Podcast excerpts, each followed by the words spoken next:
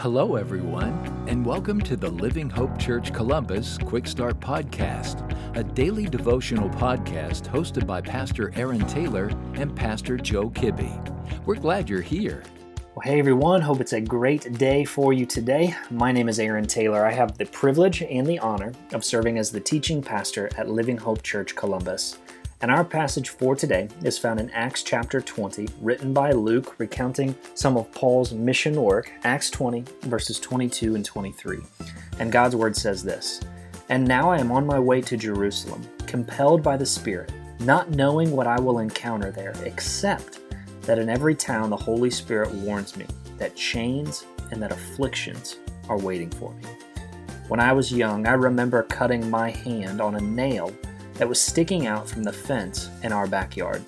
It wasn't really a big cut, but it did warrant, my parents said, a trip to the doctor just to get it checked out. And I knew what that meant. I knew that a tetanus shot was waiting for me when I arrived. And here's the thing even to this day, I hate shots.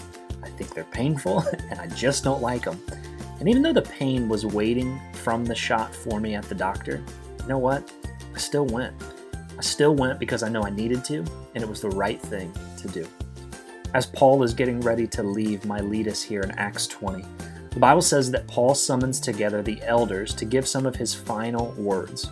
What's interesting about this is these were also some of the final words that Paul would give before his ultimate death.